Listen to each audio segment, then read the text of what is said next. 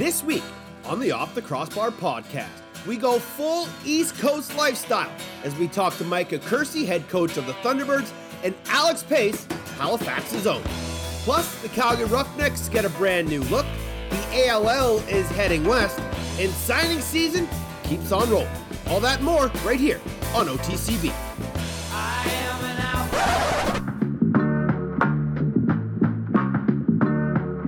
Name is Teddy Jenner, and welcome back for another year of National Lacrosse League action. Matthews, quick stick. Are you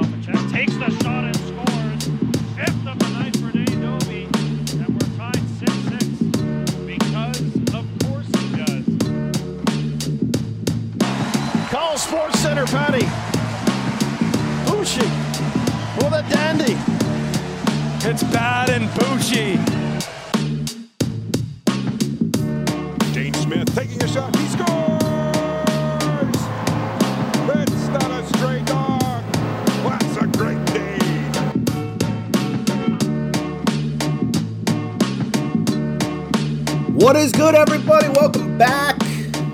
Happy Thursday. What's going on? How you been? It's been a week. It has been a week. Welcome back to the Off the Crossbar podcast. My name is Teddy Jenner. You can find me at uh, on Twitter at Off the Crossbar or email me teddy.jenner at gmail.com or follow the show on Instagram at OTCB Podcast. We got a lot to get to. Um, as doing this, I'm currently watching the women's semifinal at the U.S. Open. Leylah Fernandez versus uh, Sabalenka. And uh, she won the first set, the Canadian kid did. And uh, she's 3 3 in the second. So kind of got a bit of my attention. So obviously, well, Thursday night football tonight. Uh, I am, like many of you, probably in a lot of fantasy leagues. It's the most I've ever been in, and it's three, so it's probably not a lot. But um, the the one I'm most excited about is the Patty Merrill Invitational. Uh, myself, Patrick Merrill, Mike McClellan, Bill Greer, Casey Powell, Jamie Rooney, uh, Matt Vince, Matt Ulrich, Jordan Hall. I think that's everybody. And as a bit of an incentive, um, once fantasy season is of oh, and Curtis Wagger. How could I forget Cujo? Um, when the season is over and the championship is crowned, the champion will come on this show and get 10 minutes to gloat, talk shit, brag, let everybody know why he was the best. On the other end of the coin, the loser will get five minutes to come on the show and talk about why they suck so much and all the bad decisions they made and get ridiculed for five minutes. So, um, incentive based game uh, for fantasy football. Uh, I'm excited. We got one for the Flash boys and girls as well. Um, yeah, so it'll be a lot of fun. We'll keep you up to date on, on all that stuff going on. Um, good luck in all your fantasies. Game one tonight gets going. Um, we got a lot to get to today. Um, Alex Pace from the Philadelphia Wings, uh, but also of Northern Torch Lacrosse, uh, doing excellent work just bringing the game of lacrosse to some areas that don't necessarily get as much attention. Two places they've sort of focused on are Owen Sound and Halifax. So he's a Halifax kid, uh, born and raised. Spent his junior years with the St. Catharines Athletics, now a National Lacrosse Leaguer, uh, going to Brock. So we'll talk to him about everything that's going on with Northern Torch, um, what their future plans are, uh, how school's going. He is doing a very cool thesis. Um, so you'll want to stick around for that. Uh, we'll talk to Micah Kersey, head coach of the Halifax Thunderbirds, who had a nice draft day setting as they were down in Jacksonville, Florida, um, on the dime of owner Curt Styres. They brought in their whole staff. Uh, they flew uh, Chuck the Man and Prestige Tyson Geik down to do a bunch of social stuff. Uh, so the Flash Boys were in the house. Lucky Penny Media was in the house. Um, and they came out with some really, really cool behind the scenes footage from that weekend. Um, so we'll talk to Mike about everything that went on with the draft as a coach working towards this new season, um, and a bunch of stuff like that. Um, we'll talk uh, the Calgary Roughnecks and their new look. Um, the ALL announced that they are bringing an ALL West division, um, so that's very big when you think about giving these kids an extra chance uh, to continue playing. Um, and we'll talk the voided picks thing um, from the draft. If you saw it, if you didn't see it, um, I know Jake and Jamie Dawick talked about it on Lacrosse Classified this week. I got a few other little things to add to that um, conversation. I'll bring everybody up to speed. But earlier this week, news came and it shook everybody to the core, and that was the passing of Dean Hill. And it's still really hard to believe that he's gone and that it happened more or less so quickly. Um, when I first heard the news, um, obviously I scoured Twitter to see if there's anything else out there, and you know there wasn't much. I think Benny's tweet was the first one I saw. I saw one from Dougie Jameson, um, and then news just kind not even news, just more people finding out and expressing um, their heartfelt condolences and their love for Deaner um, and all the amazing things that he did. Some of the pictures Benny posted of of the two of them when they were out here playing for the Shamrocks and they were having um, their '80s night. But the thing that I'll always remember about Dean Hill is his smile, um, and I think it's probably a very endearing quality to have when someone can say, you know what, your smile lights up a room. But Dean did that. No matter when you talk to him, before, after, during a game, he always had a smile on his face. Even in the heart of competition, you could you could see that smile. When he talked about how much he loved playing the game, he had a smile. When he was in the locker room hanging with the boys, he always had the smile. And the character went along with it. He could crack you up, he'd have you in stitches, he could tell a story, and you just wanted to be around him. You just loved his energy, you loved his enthusiasm, and as a lacrosse fan, you loved to watch him play the game. Because he loved playing the game. And he had some of the silkiest mitts on the inside of the crease that just handcuffed goaltenders and left defenders in their wake. And I don't really know if we'll ever really find out what happened to Deaner. But along with myself and everybody else, our thoughts are with the Hill family, the Six Nations lacrosse community, his brothers, his sisters, his aunts, his uncles, his cousins, his parents, the kids that he coached. Our condolences and our thoughts and our prayers are with you all because he was an amazing person and he will be greatly missed. Rest in peace, brother.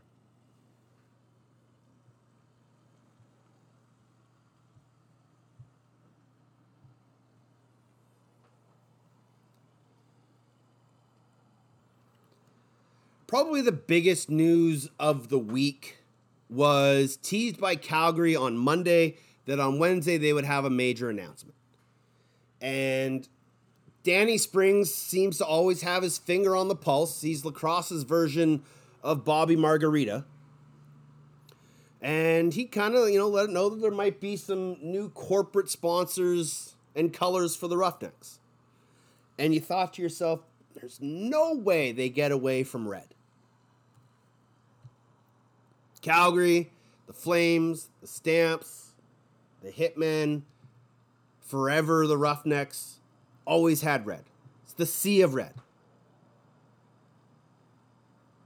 And it was just, you just thought, okay, whatever they're doing, they're going to change a little bit of the colors, but they won't get away from the red because they're roughneck red. Well, The partnership with WestJet changes all that, as WestJet's colors are teal and blue and their rival Air Canada is red. So they kind of want to avoid that.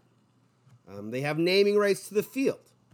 They don't want really red floating around too much. Love them or hate them, it's the colors that they went with, and it's the scheme that they went with, and they will continue to go with it. But Danny Lomas made a very good point on Twitter today, saying that you can hate the jerseys and the color scheme all you want. You can hate the color of the turf and all that all you want. But what you cannot hate is the fact that WestJet, one of the largest companies in all of Canada, has deeply invested into the National Lacrosse League. And more importantly, the Calgary Roughnecks. They are Calgary based, they are Canadian owned, and it is a fantastic partnership. So, colors aside, the change of the turf aside, which, as they teased, was something we'd never seen before, we kind of thought maybe it was coming, um, but I honestly didn't think that it would be Calgary and a teal and blue turf. But the injection of WestJet as a major investing partner in a team in the National Lacrosse League is massive for the future of our game. It's akin to TSN being involved and akin to Joe Tsai being involved and the Pegulas and Stan Kroenke. Like you continue to bring this money in, and it is huge for our sport. And those guys in Calgary, I'm sure, will probably be getting some extra air miles and maybe a couple first class bumps here or there. Not going to hate that, are you? Definitely not. Um, so if you haven't seen him, you can go to the Roughnecks website um, and check out the pictures of the jerseys. They had Christian Del Bianco, Reese Callies, Dan Taylor on hand. Um, and they introduced new jerseys, and they had some kids out there playing on the turf. Um, so uh, it was a major announcement, and one I think across the board, the sponsorship side of things, I think we all have to be excited about it. The color thing, Calgary fans were not happy. The majority of them were not happy. But sometimes, as they say, money talks.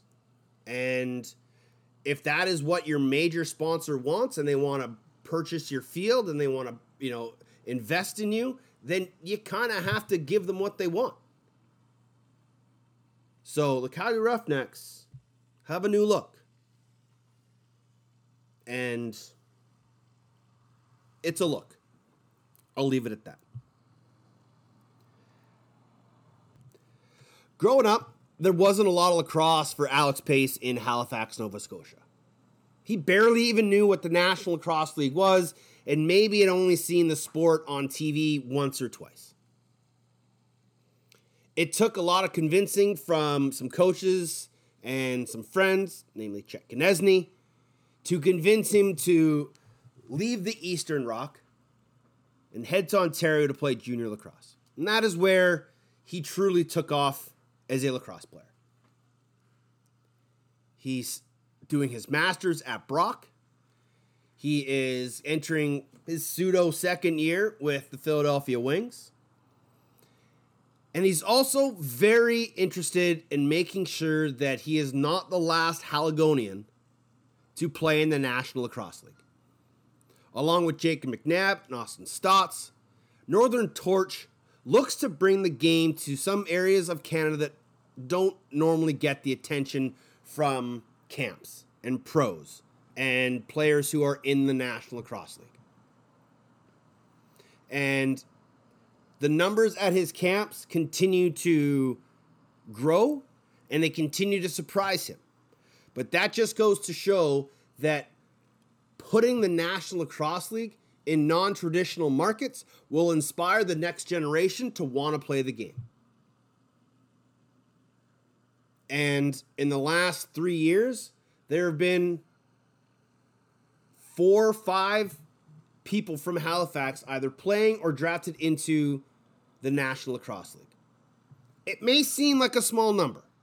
When you consider six years ago, maybe, or 10 years ago, maybe, there wasn't anybody from Halifax, or maybe just one, that's a pretty big jump.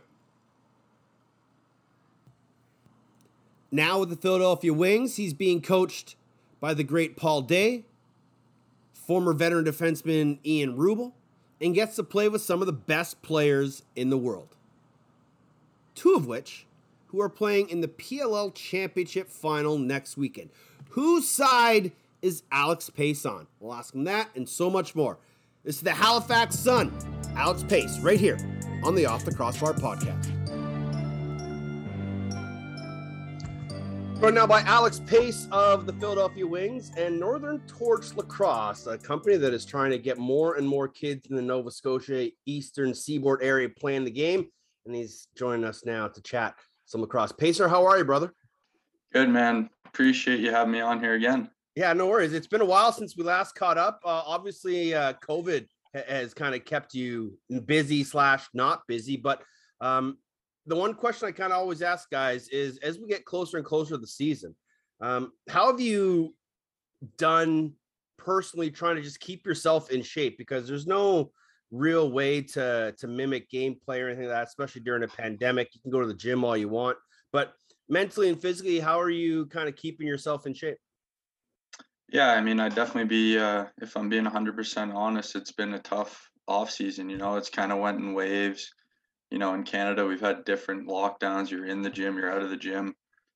So, you know, um, it's been tough for sure. But, you know, now I'm back in St. Catharines here and, um, you know, I'm back playing at Brock. So getting some game like action and, you know, um, just such a hotbed here in St. Catharines. Like, even last night we were playing, you know, we just have 20 guys that are in the region and we got you know tons of pro guys. We got you know kyle matisse dan coates corey small like all these guys just around st catharines and you know i think that sort of reminds you why you why you came here originally and uh, it's just I, I feel just super motivated right now with the season right around the corner and honestly it feels like uh, i just got drafted again you know? That's how that's my mentality going into this so I'm super amped and just super ready to get back at it.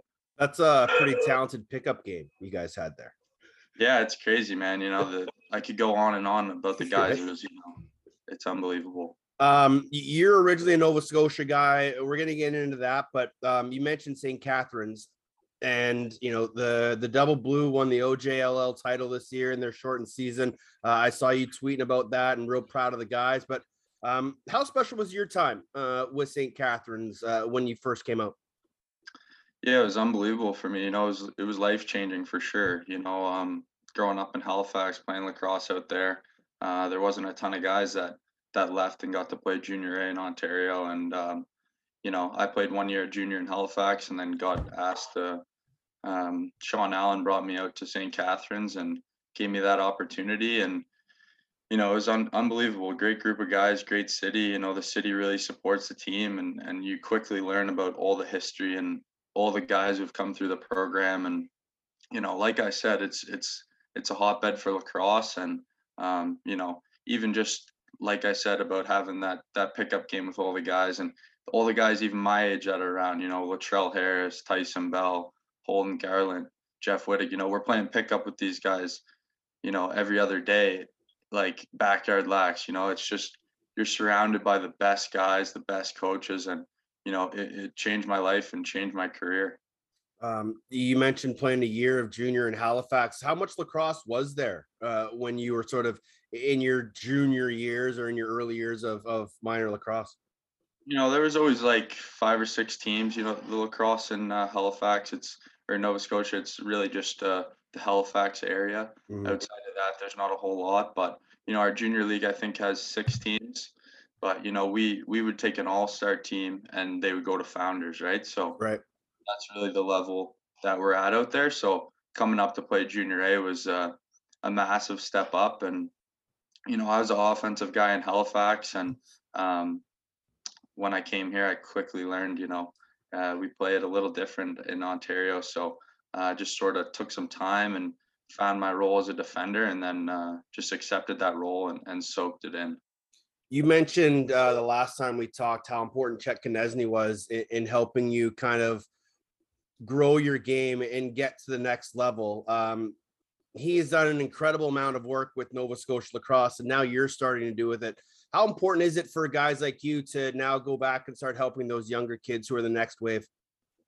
Yeah, that's everything, man. You know, like like uh, we talked about before, Chet was one of the first guys to really open that door to go in Ontario and even you know make that an option. Like mm-hmm. there was probably guys before me who could have done it and they just didn't know, and and without Chet, I wouldn't have known either.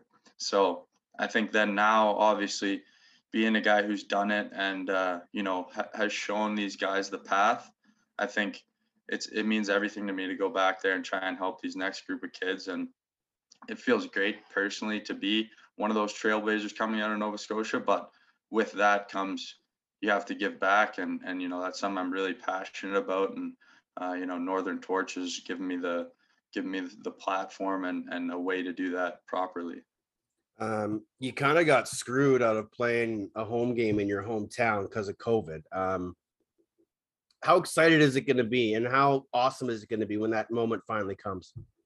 Yeah, that one still uh, keeps me up at night. I think you know it was, it was the last regular season game of my first season, the NLL, and Halifax's first season, and yeah. you know it was going to be a Saturday afternoon game in April. Probably would have been quite a good time after, and uh, tons of family. You know, I, everyone I run into at home was saying, "Oh, we are going to go to your game. We are going to go to your game." Yeah. So, uh, you know, I think that that, that moment's going to happen, and I'm looking forward to that. And uh, it's going to be pretty special when it happens for sure.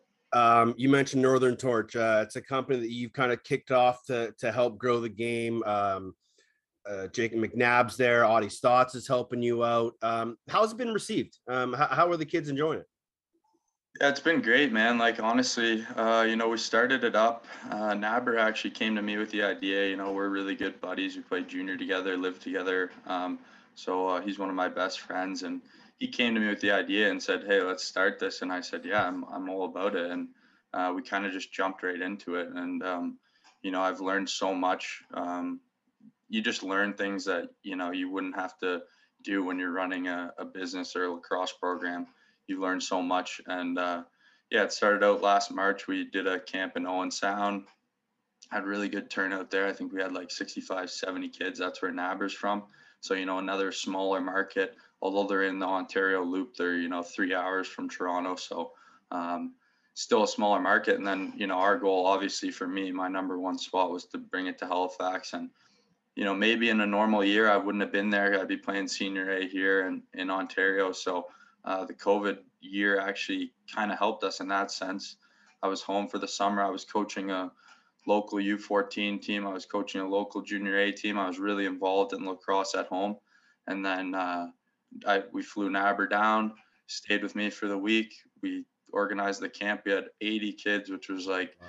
you know, well over what we were expecting. And, you know, like I said, when I was growing up, we never had pros doing camps. Like that wasn't a thing. You know, I tell people I, I honestly don't think I even knew what the NLL was until I was like 15.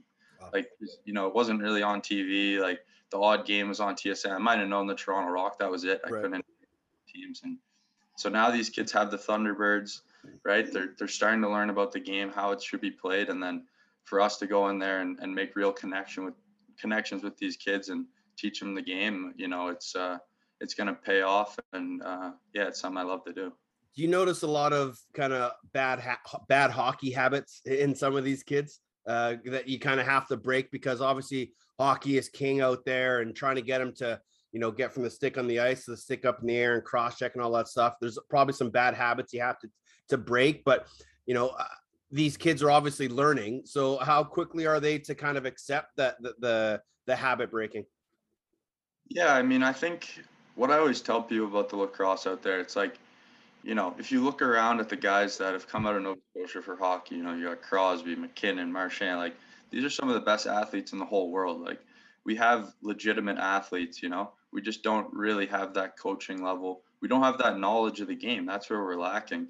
And there's guys, you know, coming up now, Brett Draper, drafted by the Thunderbirds, Jordan McKenna, you know, uh, Brian Huey was at Thunderbirds camp. There are guys there. They just need the exposure and they need the the high level coaching. So, um, you know, when it comes to the habits, yeah, you're, you're going to get that. I'd say it's mostly because you have a hockey dad that's coached these guys their whole Right. life.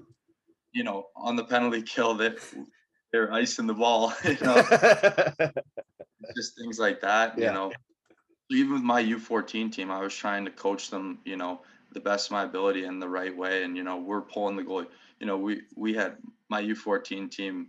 Uh, I think we went two and eight or something like that. So we struggled a bit, but our improvement over the year was was phenomenal. And you know, I was we'd be down eight nothing, and we'd get a possession with 20 left. I'm I'm pulling the goalie, calling a timeout, drawing up a play because those are the things no one no people one are usually looking, does, yeah. people are looking around. Why are you pulling the goalie? Why are you calling a timeout? You know, so I'm trying to show everyone that, and Yeah. and those are the things that you have to do. Um, how many kids in your team want to be, you know, the next Graeme Hossack and the next Cody Jamieson, Like just enthralled with the Thunderbirds and the fact that they have pro lacrosse there now. Yeah, pretty much, pretty much all of them. Honestly, all of them that all of them that take it serious, and all of them that were there for everything. Yeah. they love it. And, you know, they a lot of them have season tickets, and they know all the guys. And that was the thing. I was doing small training, small group training with uh, some of them too, and you know, I'm teaching them the twister and things like that. And I'm saying, you know, Cody Jamieson has one of the best twisters in lacrosse, and like watch him the next time that you're at a game and watch how he uses it and showing them things like that. And you know, that's how you really connect with them, and and that's what's going to get them more into the game, right? You know, I know I didn't learn about a twister till I came up here to play junior A. Yeah. You know, I got pissed off. I'm like, how haven't I learned you know, I felt disadvantaged. So Right. yeah, when give that opportunity to kids, it's it's great. And those are the things that we really tried to pass on to them. Um, Wing Bowl 2021. Um, who are you on? Team Blaze or Team Rambo for the PLL finals? Um, you know, it's uh it's tough. These both those guys have been on such an incredible run in the PLL. You know, Blaze is just Blaze is just, you know, heads and tails above any goalie right now and, and Rambo, you know, same old thing. Guy's just a winner. But, you know, I'd like to see Blaze get one here. You know, Rambo's already got two, so he can he can spare a third ring. I'd like to see Blaze get one. And and a lot of the Canadian guys on the chaos, you know, I'm kind of chaos fan low key. So yeah. Um, how have you enjoyed playing for Coach Paul Day? Um, I had him in my first two years in Rochester. Uh, he was my coach with the Edmonton Rush. Um, just an incredible person, both on and off the floor. Um, but so many people just speak volumes of what he's like as a coach. How have you enjoyed playing for him? Yeah, I mean, I've talked about Paul before, and I, you know, he's he's the top of the top when it comes to lacrosse coaching and knowledge. And you know, I've been a guy my whole career that really tries to learn every time I'm around these guys. And obviously, coming from Nova Scotia, that's what you have to do, right? You have to be able to adapt and and learn from the guys who you know know so much about the game. And and as soon as I started talking to to Paul Day, you just realize how much this guy knows and how he's really one of the smartest people in the whole world when it comes to lacrosse. And, you know, I just feel so lucky to be playing for a coach like that. And, uh, you know, he has a lot of confidence in me, and I just want to be the best player I can be for him. As you've kind of adapted to the box game and to the NLL, do you feel more comfortable at the front or more comfortable at the back? Uh, you know, I've been a, ever since junior. You know, I've been uh, like I think probably my second year junior. I've been pretty much a D guy, and and I'm comfortable there. You know, these old guys are so talented. Like like I said, I didn't I didn't learn how to shoot a twister until second year junior A in Ontario, and the goalies are so good, right? Like you have to be able to pick a piece of the mesh out, and so that's what made me realize, okay, if I really want to make the NLL, and this is a goal of mine, I should probably be a defender because a there's more of them, there's more spots, and b you know I have other skills that can translate defensively and make me have an impact. And that's sort of how it started for me. You know, I was a I was playing offense in junior A, but I was you know swinging the ball and setting picks, and you know that's fine. There's a role for guys like that, but that wasn't really a path I saw to the NLL. And you know, I played I played hockey my whole life, and I was a defenseman in hockey, and a lot of the things defensively just I had instincts defensively from hockey that just translated. You know, gap control, like being in lanes, things like that just came naturally to me. And you know, I, am I'm I'm a pretty athletic guy, so uh, defense really um, just it, I was just comfortable. What does it mean to, to you to be a, a professional lacrosse player? means a lot, man. Especially being a guy that came from Nova Scotia, and you know, there's like obviously Chet came uh, before me, and then uh, Dan Fink as well mm. before back in the day. But you know, growing up, uh, it was like it was like a long shot goal. Like obviously, I told you I didn't even really know what it was. I just loved playing lacrosse so much. You know, I just was always had the stick in my hand. I was always taking shots on my net. You know, um, so then to actually realize what I can do with lacrosse, where it can take me, and all the opportunity that it's given me, it's like every day it's a dream come true. I just miss it so much. Um, obviously, being a part of Northern Torch and getting sticks in kids' hands is everything. Um, but November is going to be a good thing for all of us. It's been 19, almost 20 months now since we've all played. Um, are you looking forward to camp? Are you looking forward to getting back at it? Yeah, so much, man. Like, even we've had two practices here at Brock, and it's like the energy's so good at practice. Everyone's just so happy to be back around all the boys, and you know, everyone's working hard and like just such high intensity because everyone's been off, right? And I know that's going to be exactly what it's like at at uh, camp, and I think it's going to be really good lacrosse. Even though everyone's been off, I think everyone's just chomping at the bit. So yeah, I'm pumped. You, you talk about you know Halifax fans, you talk about Toronto Rock fans, but Philadelphia fans are some of the best in the league. Um, how how impressed were you with, with that fan base getting to experience it first chance? Yeah, they were awesome, man. That place was packed every every game, and you know they're super loud. Like I think they get louder when you lay a big hit or there's a fight than than a goal. But yeah. it's it's it's crazy. Like you know, you really can't imagine playing in front of a crowd like that and and people like that until you get out there and experience it. And you know, I think just having that taste. You know, I played 13 games and. uh it just made me so much hungrier and so it's been difficult to time off but once it's back i'm i'm just gonna for sure soak it all in yeah, you're entering your pseudo second year or year 1.5, whatever you want to call it. Um, you're also going to have a couple rookie draft classes coming in. This Philadelphia Wings team is going to be ready to go from the jump. How impressed are you with with the bodies and the and the names that are coming into camp this year? Yeah, it's going to be awesome to see, man. It's going to be a little different than uh, the team that we had there before, but mm-hmm. you know, we brought in some huge names like Ben McIntosh just firms up our right side so much, and um, you know uh, Corey Small on the left side. You know, our offense is going to be fully revamped. And then we got Sorensen and uh, Ranigan on defense, a couple big bodies, and, uh, you know, Subak drafted and, you know, some other draft picks. So, yeah, it's going to be, you know, everyone can be fighting for spots. And, uh, you know, I think uh, guys are going to be ready to compete, but I think we're going to have quite a good squad. And I just can't wait to get with all the guys. Um, you, are at Brock. You're finishing your studies. Uh, how are they going, and are we going to graduate on time? Yeah, I'm doing. Uh, I'm doing a master's of science, applied health science. So I'm in my second year. Um, it's a two-year program, so I should graduate in April uh, if the research goes well. I'm I'm doing a thesis, so um, sort of you kind of have to. You're waiting on other people for the research and stuff, but yeah, it's been going good. I was working on it all summer, so wasn't the most exciting summer, but uh, I'm about three chapters in, so like 35 pages. So Jeez. it's uh, yeah, it's a lot of work, but it's uh, it's good. What's your thesis on? Is it anything we're gonna understand? Yeah, it's uh, it's health economics. So there's a telemedicine program at the Niagara or the McMaster Children's Hospital, and basically when uh, pediatrics um, they need to do pediatric resuscitation at the Niagara hospitals in St. Catharines, Welland. Um, McMaster video calls in and um, tells them how to stabilize the, the kid or if they need to transfer them. And uh, they can respond in three to five minutes. So it's quick. And um, we're looking at all the costs associated with that. Crazy. Yeah. Is, is so, that is that kind of like um, a standard practice to to have that, or is that something new? Uh, the telemedicine, yeah, that's yeah. sort of it's relatively new. Um, you know, it's kind of been taken over the last decade because, like, if basically the reason that they have it is because they don't have pediatric specialists in Niagara. So they can call in with their specialists and basically maximize the number of specialists they have.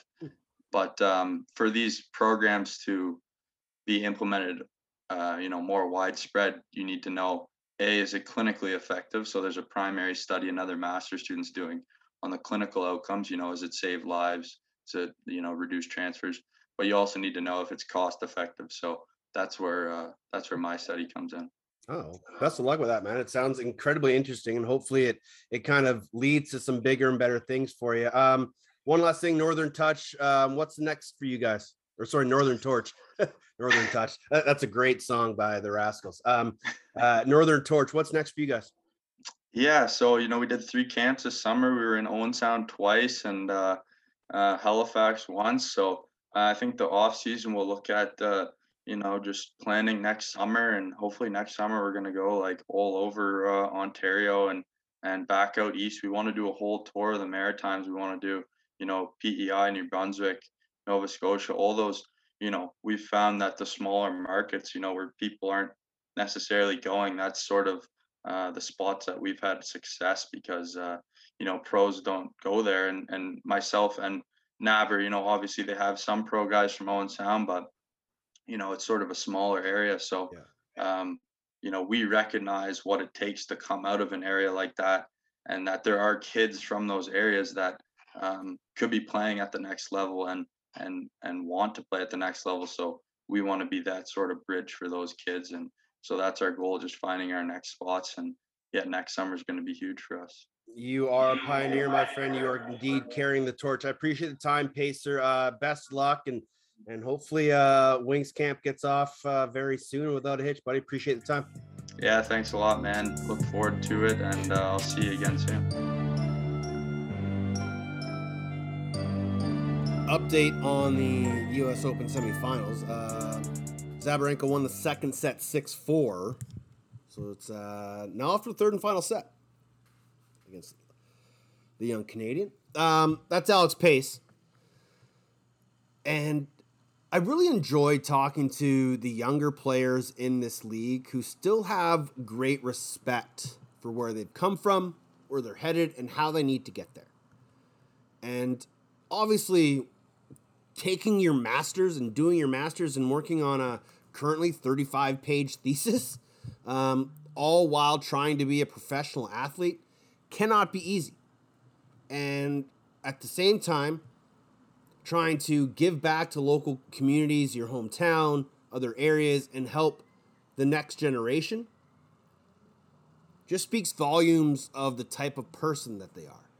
And we're seeing more and more of young men like that enter the National Lacrosse League. And it's just very refreshing. And it's also awesome to see that, you know, kids understand in certain areas that if you want to be the best you can be, you need to leave the nest and go somewhere else. Go somewhere that's going to challenge you. Go somewhere that's going to make you commit to having to be the best you can be. And taking that next step to go play, you know, junior B somewhere or go play junior A somewhere to challenge yourself. And we've seen it with kids from Alberta and Manitoba and Saskatchewan. We've obviously seen it from with kids from the Maritimes. And as it continues to grow out east, especially with the excitement level surrounding the Halifax Thunderbirds, there's going to be more and more kids that come from the Maritimes that are unbelievable athletes that excel at lacrosse and need to go somewhere else to take their game to the next level. You heard them, you know. The types of hockey players that have come out of Halifax in the last decade are through the roof. If you could convince 5% of those kids that think hockey is the way out, put a lacrosse stick in their hand and let them know that this might be a better route or one that's better for them, you will exponentially grow the number of kids playing the game of lacrosse in your area, especially out east. So, shout out to Northern Torch. You can check out their website um, for more information. Um, and shout out to Alex for just doing the do, man. Uh, that is not an easy thing to do to be a student, to be an athlete, to be professional, to be a coach, and to be doing your masters all at the same time, it's a lot of work. A lot, a lot of work. Um, but we talk about kids stepping out of their comfort zone, going to places that feel comfortable. Well, when you look at the Arena Lacrosse League, it has given more kids a chance to play the game, to keep their stick sharp, keep their mind sharp, learn the NLL rules, and it has started to become what we all feel that the National Lacrosse League needs is a feeder league slash farm system.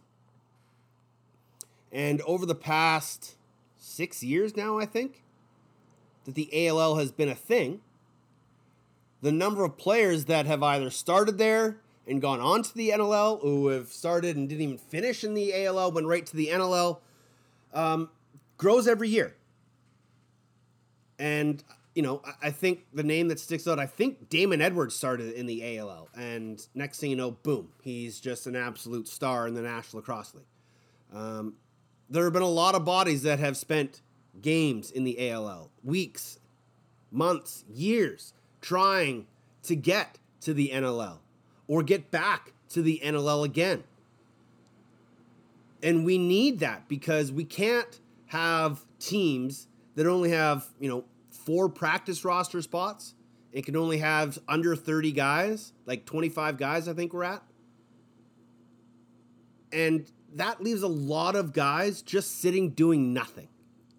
And while the ALL has had success in Ontario, there hasn't really been anything out here in BC that have given the hundreds of guys in this area that need to keep sharp and stay in shape but have nothing to do. We haven't had that. Well, today, Paul St. John, the Arena Lacrosse League, and the Langley Event Center announced a partnership that will see ALL West be a thing this year. It'll be four teams.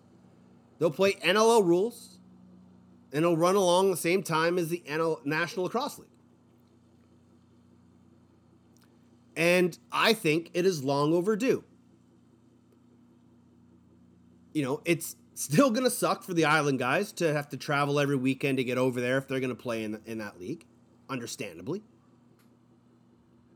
But for all those guys in the mainland, maybe even some Alberta guys who can make it work with their schedules, will now have a place to play during the winter to try and not only get the eyes of an NLL team, but just make sure that they're continually progressing with NLL rules, the speed of the game, and staying at the peak of their ability. So we'll have Paul St. John on the show next week um, to talk about this announcement, what their plans are, how they expect to do it, you know, how it's all going to work. But that was a pretty big announcement coming, you know, on the heels of the Calgary announcement that um, that kind of made waves for everybody in the lacrosse world. But the ALL coming west and starting in ALL West is exactly what was needed at this time because the amount of kids that, you know, with these two draft classes coming in, the amount of kids that are going to be out of a spot just purely based on numbers, not because they can't hack it, but purely based on numbers that aren't going to be playing are going to need a place to play. And the Langley Event Center is the perfect place to do it. They have the field house, it has the turf down, it has all the NLL lines on it. It just makes sense. I saw someone, you know, wondering if this is something that they should, you know, expand more than just the lower mainland and Langley and put a team in Chilliwack and up in Vernon and on the island and in Nanaimo. Yeah, that would be great. But again, cost is a massive thing when you're trying to run a league. And not only would that be a lot of travel for guys, but getting all those turfs would be another. Because you can't say you're playing NLL rules, but then be playing on concrete. Just doesn't make sense. And turfs are, you know, low ball 30K, I think. So it's asking a lot. So to have it in one spot, the Langley Event Center, which is pretty central for most of the players on the mainland, made sense. So again, we'll talk to Paul St. John next week, but this is um, a great next step in keeping kids playing or keeping the guys because they're not kids anymore, keeping these guys playing lacrosse at a high level during the NLL season. So, you know, with and this is the thing. With the expanded draft classes that are coming in, like I said, there's going to be a lot of guys who not based be- purely on skill, but just because of numbers, aren't going to have a spot. So the fact that they can, you know, designate them to say, "Hey, we want you to go play in the ALL West, or let's go put you in the ALL East," um, is huge because you know they can keep an eye on these kids and they can see how they're progressing. And if an injury happens, they don't have to go. Teams don't have to go and get a street free agent. They can go get one of their prospects or products that's down in the ALL. Sure, they wouldn't be their property anymore. They'd be free agents, and anybody could sign them. But maybe, maybe down the road, teams can protect players on their draft list, which I know they already can. But maybe they can protect more guys on their draft list, assign them to the ALL like signing a hockey player to the AHL would, and use it as a farm system. You don't have to assign them to a certain team because we wouldn't, each team wouldn't have their own farm system. But at least you could say, hey, we're going to assign you to the ALL. You're still our property. We can bring you up and down if needed. Maybe that's where we where this thing kind of ends up going. But we'll see. Um, before we get to Mike Accursi um, and of the Halifax Thunderbirds. Um, if you saw the release or you checked the NLL transaction wire, um, you saw, and I mentioned this last week when we talked about Chris Fake, that there would be more names coming. And literally after the podcast went live, the NLL put this out that eight players were deemed ineligible due to NCAA violation specifications rulings. Mason Kaminga, Graydon Susie, Jerry Stotts, Cam Badur, Chris Fake, Jeff Trainer, Kyle Bear, and Kyle Gallagher.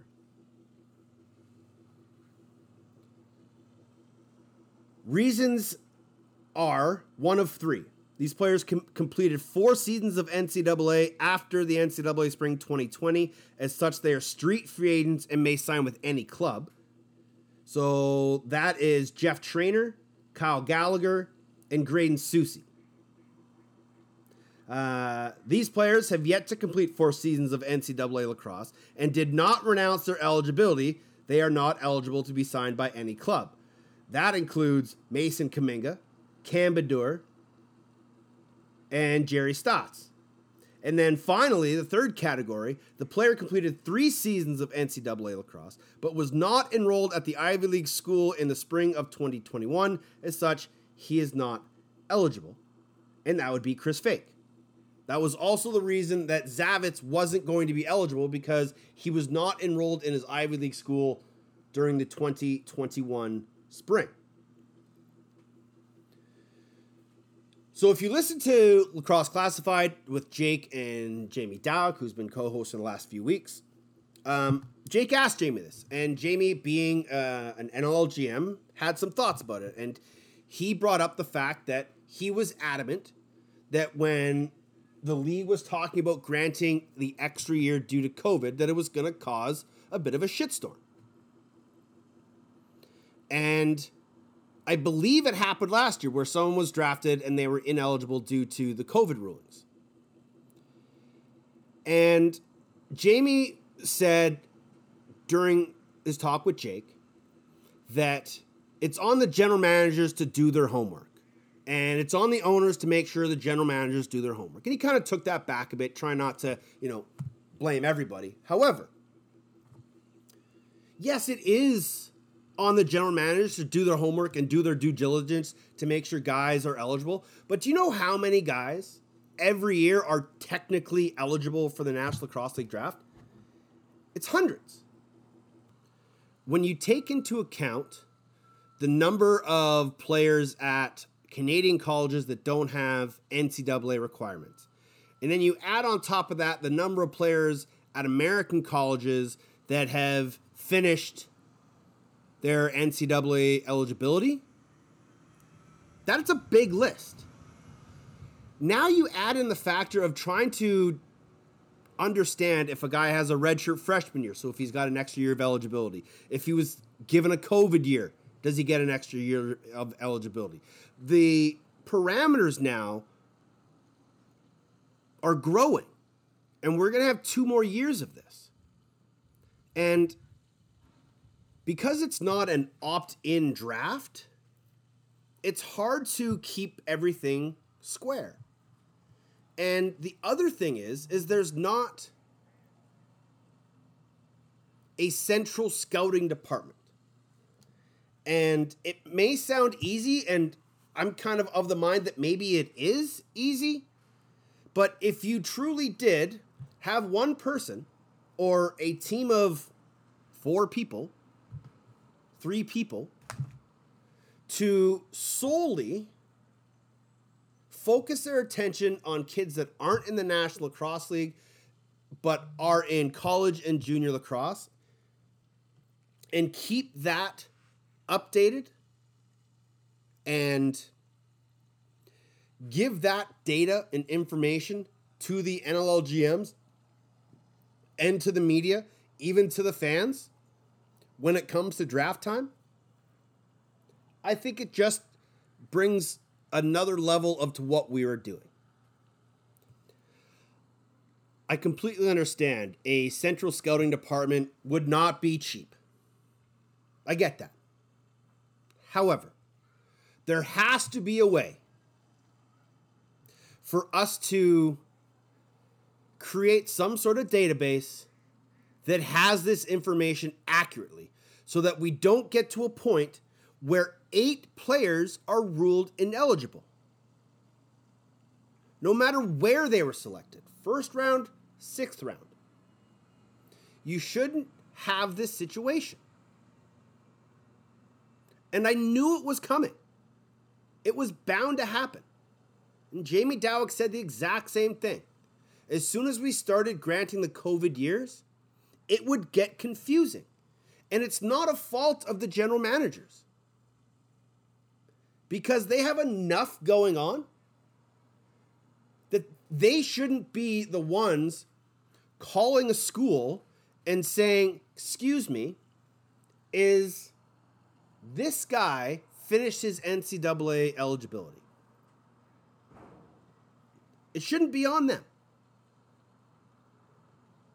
So, there needs to be some sort of database so that we can avoid situations like these because when you have eight players ineligible, nearly a tenth of your draft, that's not a good look. It's not. It's not. Um, on that Saturday night, the Halifax Thunderbirds did fall victim to that situation. I didn't want to ask Mike about it because sure he's pretty steamed up about it. However, we did talk about some of the other guys that they picked in that draft, especially one guy who was pretty darn excited to hear his name called by the Thunderbirds. We talked fishing, we talked draft, we talked the nest, and we talked cyborg. All right here with Mike Accursi, head coach of the Halifax Thunderbirds on OTCB. Joined now by the man they call No Mercy, Mike Accursi, head coach of the Halifax Thunderbirds here on Off the Crossbar. Mike, how are you, brother? Good. How you doing, man? Uh, I cannot complain. Um, you guys were pretty busy over the last little while uh, with signings and the draft and everything that's going on leading up to camp. Um, how have you enjoyed your summer? Uh, no lacrosse, really, but uh, Yeah, no lacrosse. I mean, we got I got uh, I got to help coach Oakville a little bit in the uh, MSL Classic there. Mhm. So, you know, it was good to be behind a bench and and and have guys in the locker room again. So so that was good. But I mean, really over the summer, just been uh, doing a lot of fishing and a lot of relaxing. Um, we'll get to that fishing in a minute, but um, for for a sport that hasn't really had many live events since COVID started, um, how impressed were you with the shape guys were in and the talent that was on the floor during the MSL Classic? Uh, it was really good. I mean, it definitely was rusty, um, but uh, the guys' fitness was was impressive. I mean, if not playing lacrosse for you know almost two years and coming out and performing the way they did, it was impressive to see that, and it was a lot. It was great to see a lot of young guys. A lot of the older guys decided not to play, which I thought was a good thing. And uh, you know, see all the young talent that's coming up uh, in the next few years, it was a really good experience for me as a coach to be able to kind of get the pulse of what these kids are all about. So it was nice to see that. Were you a little rusty behind the bench yourself? I was. I caught myself watching the game instead of coaching the game a little bit. There, I was like, "Oh shoot, I got to be doing something here." But uh, yeah, no, it's definitely it takes some time to get back into it, right? So I'm excited to get back to training camp and, and get back to normal. Um, you mentioned, you know, some of the older guys taking time off, not playing the MSL Classic. Um, and I know a lot of people ask this, and this might be somewhere where we end up going down the road. But do you think there's going to be a time where the MSL and WLA are are without NLL pro players? I think so. I, I think, and I don't think it's necessarily a bad thing. I think Mm-hmm. guys, you see guys that play year round, and, and when the toll it takes on your body, I know you did it. eh, I mean, I did it for a long time.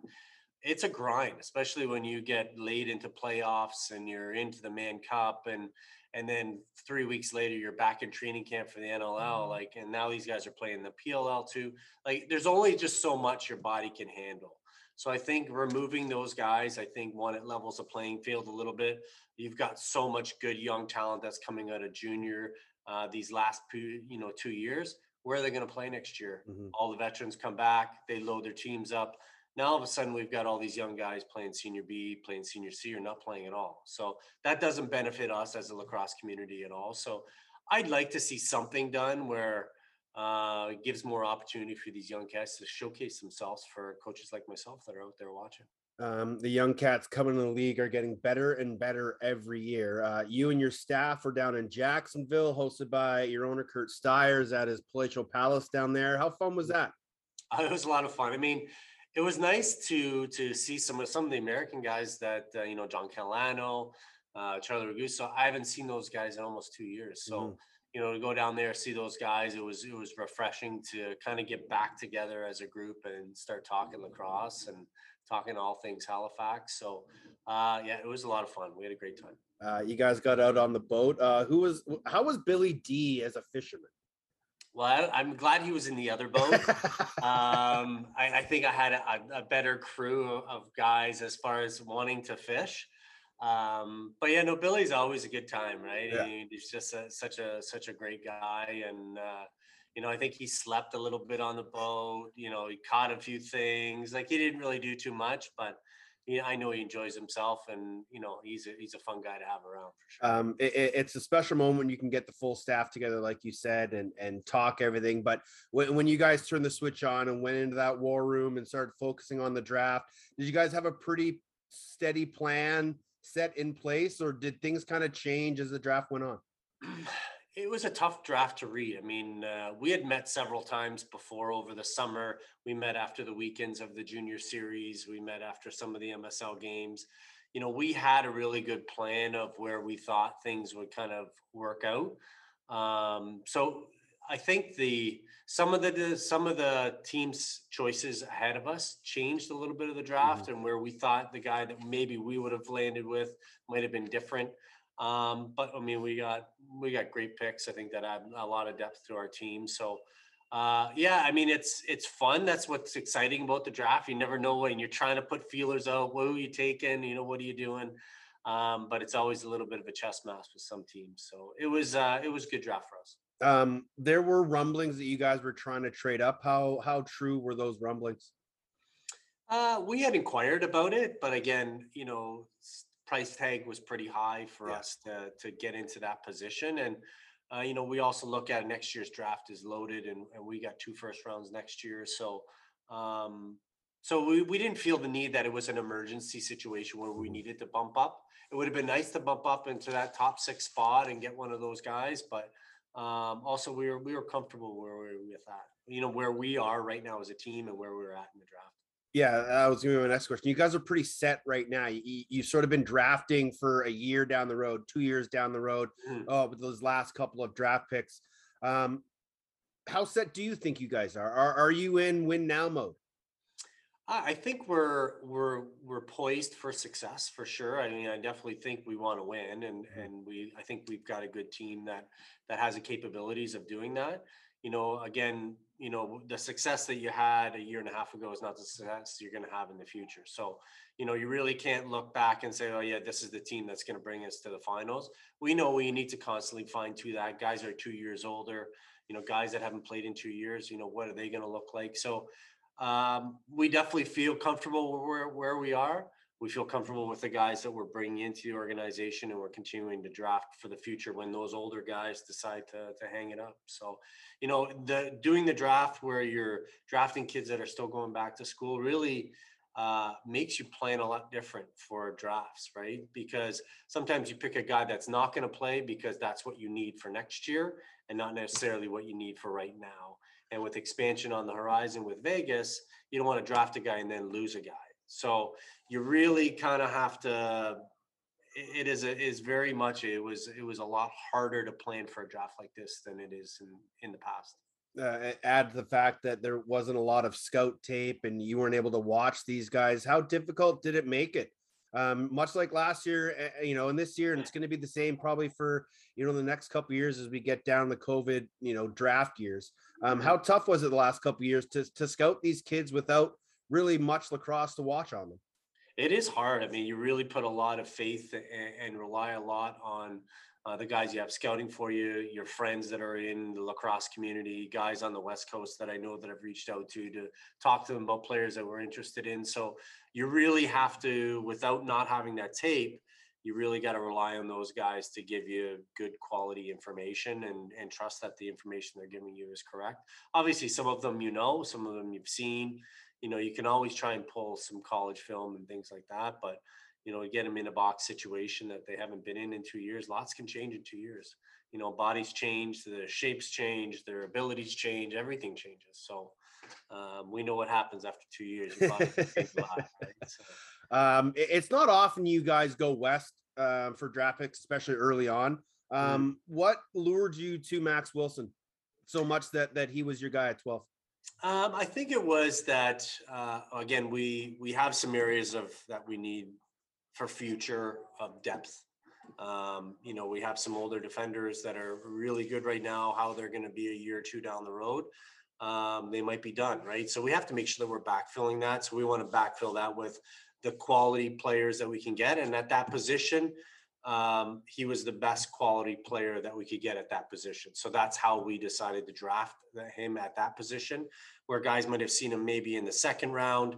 Um, but again, when you're looking at a defender, an elite defender, I think Max fits all, all the molds that you need to be successful in this league. So that's why we grabbed him there. And uh, he was pretty excited. yeah, the, I mean, I think the you know you, when you do it in a draft in a, a, really formal setting like we've done in the past, whether it be Toronto Rock Center in Philadelphia, you know, guys are pretty reserved and you know they're just around the other players, so they don't want to jump up and scream, and you know it's like a lot more reserved. Mm-hmm. Um, so to see a reaction like he had, you know, with his dad and with his friends, like it really priceless. Like you couldn't have really. I don't. I don't even know how to put it into words. It was for me. It was a special moment to see a guy who's worked really hard to get to that level and to be that excited about getting drafted to our team. I mean, you look at even some of the other picks, top 10 picks, guys get drafted and they're like, yeah, thanks. You know, it was great. You know, Max is jumping up and down and everybody's screaming. So again, uh, the energy that he brings to the field is something that we're excited to have. Yeah, I- have known Max for the last few years with the Junior Shamrocks, and he and I were talking on a weekly basis about teams that he's talked to and news that's coming out. And um, I know that he is very, very thrilled to be heading to you guys, and I know you guys are going to be thrilled with him once you get him. Um, the other guy he took in the second round, Drew Hutchinson, the goaltender. Um, is he a is he a project or is he a guy that you can kind of see sliding in right away? Uh, he's a project. I mean, he, he, I think goalies are, you know, I've said it before, goalies don't really mature until they get older and, yeah. and, and further into their career. But you always have to have something in your bank that you can bring along with you. And, and that's not to say that something's going to happen down the road and he gets picked in expansion or, you know, we lose him to something else. But you need to have a good young goalie that you're bringing up. You know, we drafted Nick Demude a few years ago. We lost lost him um, in a, into free agency when when he didn't get protected. So you didn't you don't want to do that. You need to always have a young goalie to bring up, and having a guy like Warren Hill who is so calm and composed, you know, helping him get settled and get to that point where he can be a starter in this league. I think that's a few years away, and I would mm-hmm. agree that most good goalies don't mature till late twenties. So. Yeah. You know, give him some time, give him a, a team that that can help him develop, and uh, I think he'll be successful in this league. Um, we, we talked about your previous draft class, uh, the two big stars, Ethan Riggs and Ryan Terefenko. Um, those guys are still very green, especially Ter- Ryan when he comes into this league. Um, Mhm. But how excited are you to add two incredible athletes to your roster? I'm excited about those two guys. I Yeah. mean, uh, again, Riggs was the best guy at that position, at a position that we felt that we could get at that point. So, you know, again, we drafted him big, strong, uh, athletic defender, something that we we really like on our team. And I think Terefenko, for me, from my from my point of view, he was the steal of last year's draft. I think uh, guys probably thought, oh, we'll grab him a little later, um, and, and we knew you know what his abilities were, what his qualities were as an individual. Um, so we wanted to grab him as soon as we could. So I'm grab. I, I'm really excited to see what Ryan can bring to the box game. You know, he, if you watch him in the PLL, I mean, the guy's a stud. So um, I, he's excited to play box lacrosse. We're excited to to get him into our roster. Get him again. You're going to learn from the best. You're going to learn from Haas and Wiz and Soupy and, and guys like that. I mean, you can't ask for better teachers and, and mentors than than those guys. So uh, to have him with that exposure and with all his athleticism, I think he's going to be a stud. Do you have Coach Myers from Ohio State on retainer, or what's yeah, I've. I've got him on speed dial. no, you know? Ohio State they do a really good job of recruiting to their to their program, and they they put out a lot of good guys. I mean, you look at the guys that have come out of Ohio State in the last five years. I mean, it's it's impressive, and um, they play a great style down there. They play they let their their players play and play to their strengths, and I think that's what box players always naturally do. Um, so it- it's good you get a really good sense of what that player is actually like because he gives them that freedom to play within themselves. Um, you mentioned Haas and Wiz. Uh, recently, you guys signed them both to five-year deals. Uh, long-term deals aren't something we see too often in the National Lacrosse League, especially with expansion and CBA issues we seem to always have. But how important was it for this organization, for the fan base, for the city of Halifax to have two guys that they can really plan the future around? I, I think they're they're both you know fairly young guys, and those are going to be cornerstones to our franchise for a long time to come. So to have them want that commitment of five years, you know, guys saying like, "I want a long term deal with you guys," for us that that uh, that was exciting because that means they're committed to us and they're committed to our organization and to our fan base. And to have those two guys as pillars on our back end to build and to continue to build around, uh, it leaves me with you know a lot of um, happiness that we're going to have two big studs back there. We're going to get great ball possession out of Wiz, and uh, you know Haas is going to do Haas stuff, and uh, so it's uh, again when you have pillars like that, you can't go wrong with long term deals. Um, is he MVP candidate worthy? It's not too often we see D guys get that award, um, but you have to think that at some point in his career he's going to be in the running. I think he should have won it last year. To be on, like the last year we played. To be honest, I think in that shortened season, um, you know, I think he had like eight goals. He was top on loose balls. You know, takeaways. He caused turnovers. He was he was right there. Not to put what you know what Shane did, uh, you know, to any less of a degree. But again, goal scorers are supposed to score goals. You know, when you have a defender that has is doing all of those extra things, it kind of puts you on the cream of the crop. So I think Haas should have been one of the guys for for MVP for that year. Uh, I think you're going to see him win MVP uh, uh, in this league, and I think you're going to see him win Defender of the Year a lot more times. Um, you talked about the the fan base, and I was just talking with Alec Pace um, for the show, and he's doing a lot of work with Chet Koneczny and Northern Torch and building Nova Scotia lacrosse. In your time there, um, albeit short, how impressed have you been with the growth of of lacrosse out there and the willingness of these kids to learn the game and play the game and want to be as best as they can be? I mean, the lacrosse community out there was really small, I think, to start with. I mean, they've always been passionate out there about the sport. That small community has always been passionate. Um, but when you bring something like the NLL into a community and you get that extra exposure to what you know what they could reach towards and what they can dream about playing in a hometown, uh, it definitely adds to the excitement of being a member of a lacrosse community. So uh, the kids love it out there. They just eat up every camp and opportunity they have to improve. And I think you're going to see more and more kids get drafted out of there. They're they're putting together really good programs. Chet's done a great job out there.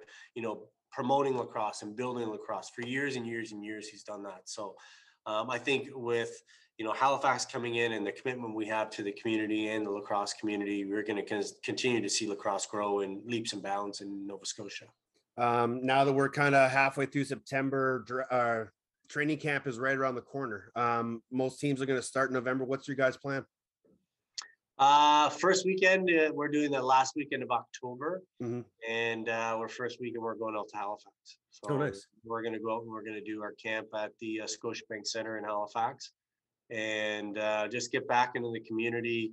You know, expose everybody back to the city that they love. Just kind of get them with that feeling again of of being back where we had lots of success. So we want to start where we ended. So we ended in Halifax, beating Buffalo.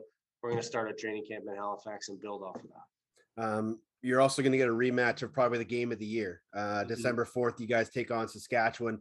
Um, let's go back to that game. How wild was it? Like, it, it was easily the craziest game I've ever seen.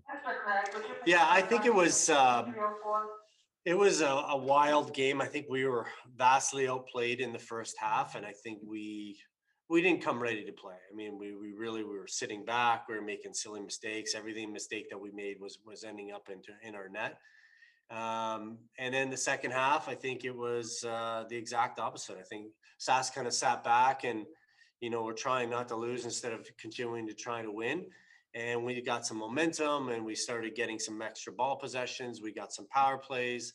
Um, and right right away we got back into that game. Mhm. So once we got back into there, um, I think our team's commitment to, to fitness and conditioning and the way we practice uh, helped us continue to keep that high level of pace uh, for the rest of the game, get it into OT. I mean, we had, you know, they thought they scored, it got called back. We thought we scored, it got called back. So both teams at some point were cheering on the floor, right? So yeah. um, it was uh, it was probably one of the craziest games that I've ever been a part of. And as far as the crowd noise, you know, when uh, when Shanksy scored that that goal to put it in overtime, I don't think. I mean, Calgary. You know, when we was championship game in Calgary was super loud. When I was playing the championship game in Buffalo was super loud. But just like the how how excited the fans were in that arena, and it's a small arena, it was so loud. It was just an exciting environment to be a part of. Uh, it's been it'll be over 20 months when you guys get started on December 4th. Um, how how much you looking forward to that moment? I'm really looking forward to getting back to lacrosse, and I think, you know, anybody that's been a part of the lacrosse community or sports community, you you take it for granted, and I think you know, you kind of take for granted that it's always going to be there. It's always going to be a part of your life, and when you have something like this, uh, you know, with COVID, and that is taken away from you, it really leaves a huge deep hole in your lifestyle and what you do, and you know what your daily routine is. So you know, I'm excited to to get lacrosse back into my blood, back into my system. You know, feel the energy of the crowd and my team, and um, I, I really miss that. I think that's something that that guys really really do miss. And I think uh, I'll never take lacrosse and the lacrosse community and the sport ever for granted ever again. It can be Wow. taken from you like that. Yeah, absolutely. Um, it, has been a, a wild um, few months. It's been a wild break, but Mhm. you've become a TikTok star. You're an excellent angler now, uh, Yes. and you've got a fantastic young team. Uh, Mike, appreciate the time as always, my man. Uh, December 4th will be here in no time. Best of luck to you and your club, and we'll talk soon, brother. Thanks, Danny. Take care.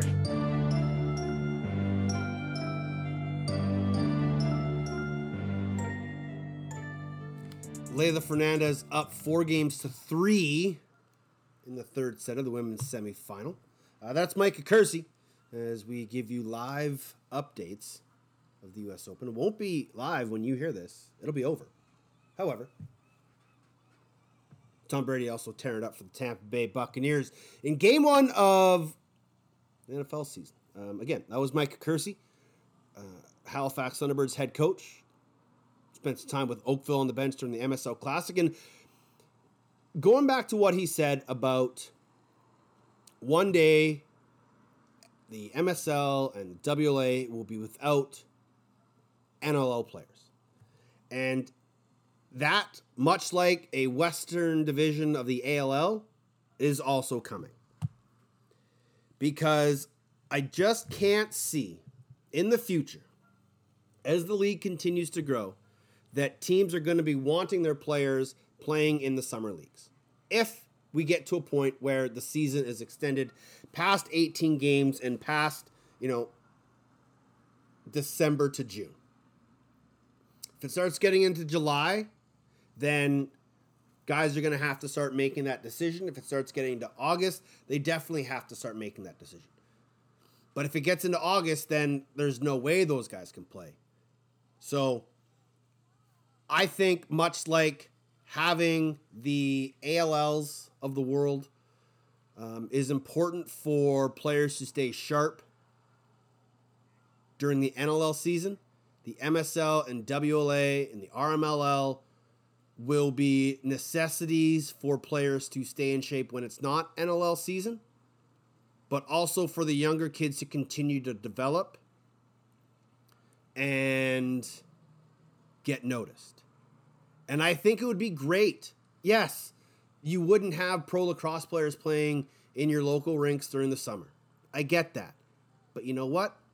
NHL players don't often play in the summer leagues or the winter leagues at your home rinks either. It's got to get to a point where the NLL is the biggest and brightest star on the mountain or in the sky.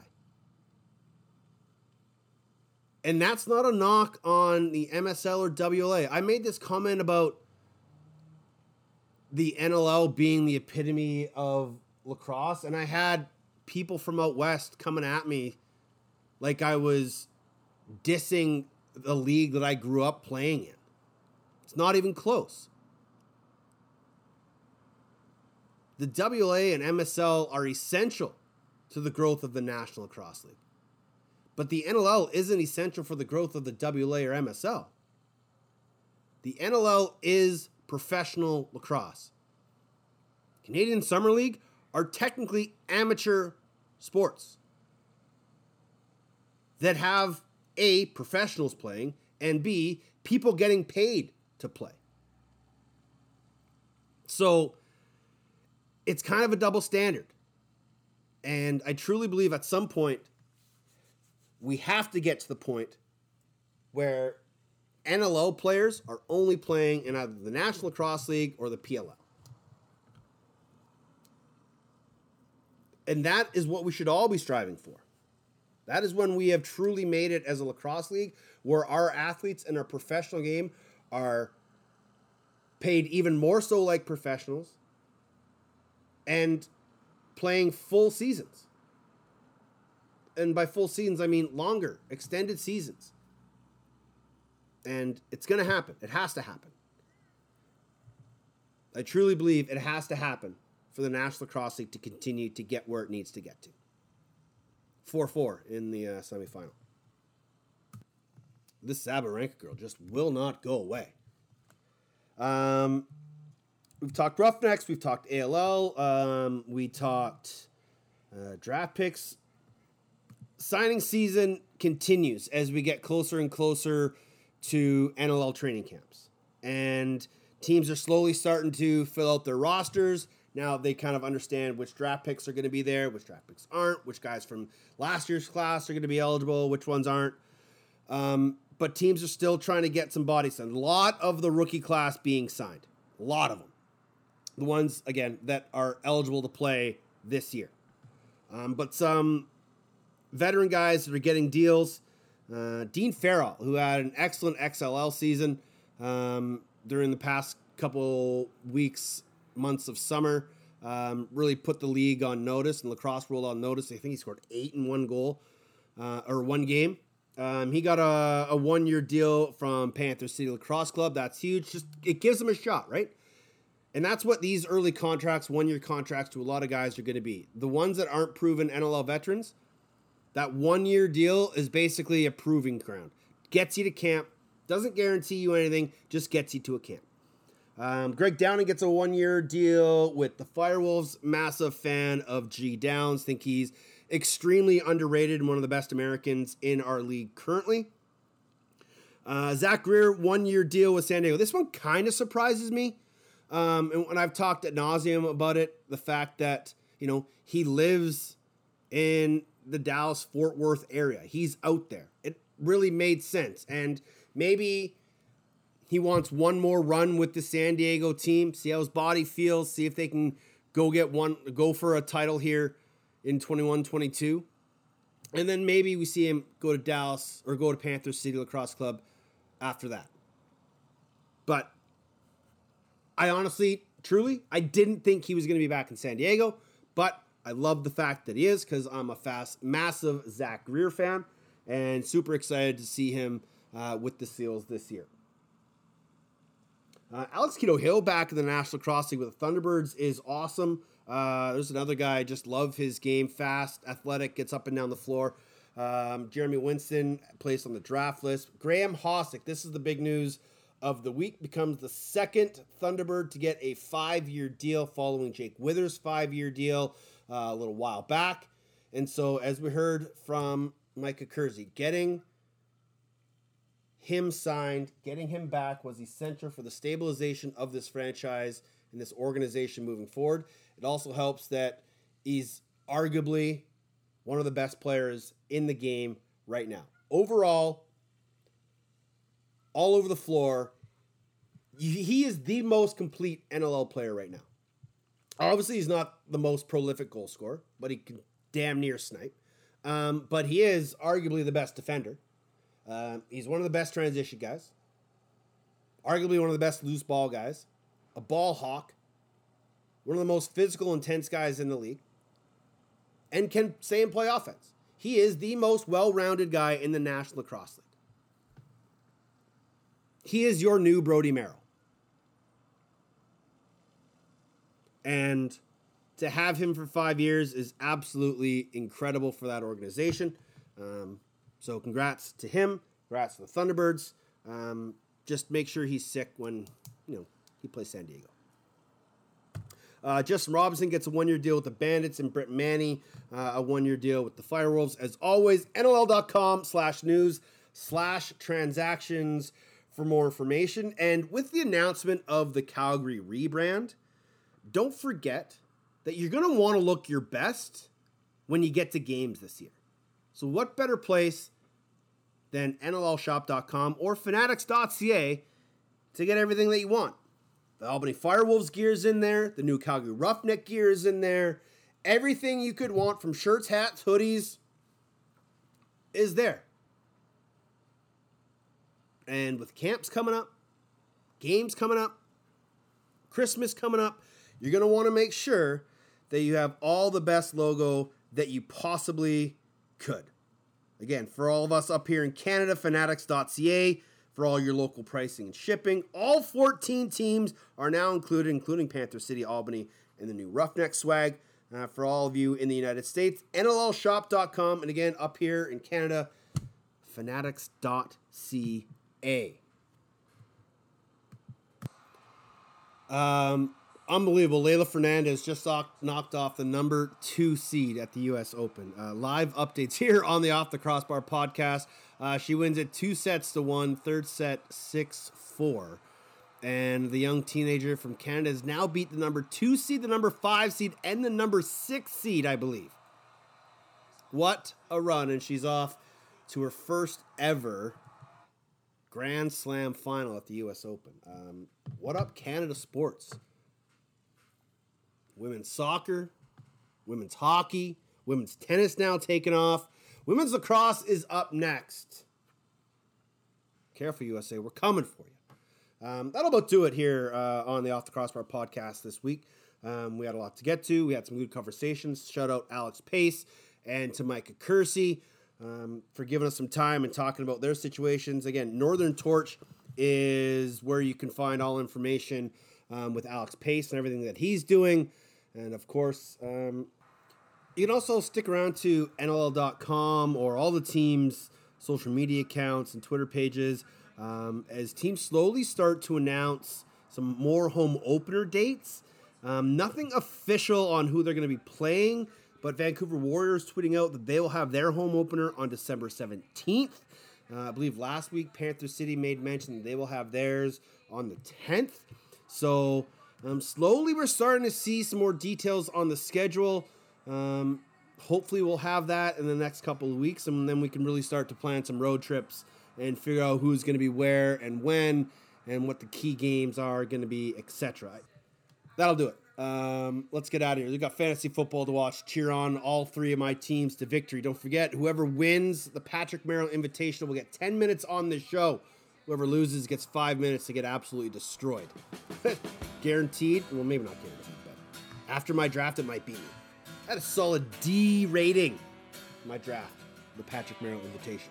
Um, find me on Twitter at off the crossbar. Email me teddy.jenner at gmail.com or on Instagram at OTCB Podcast. Until we speak again, stay safe and be excellent to each other.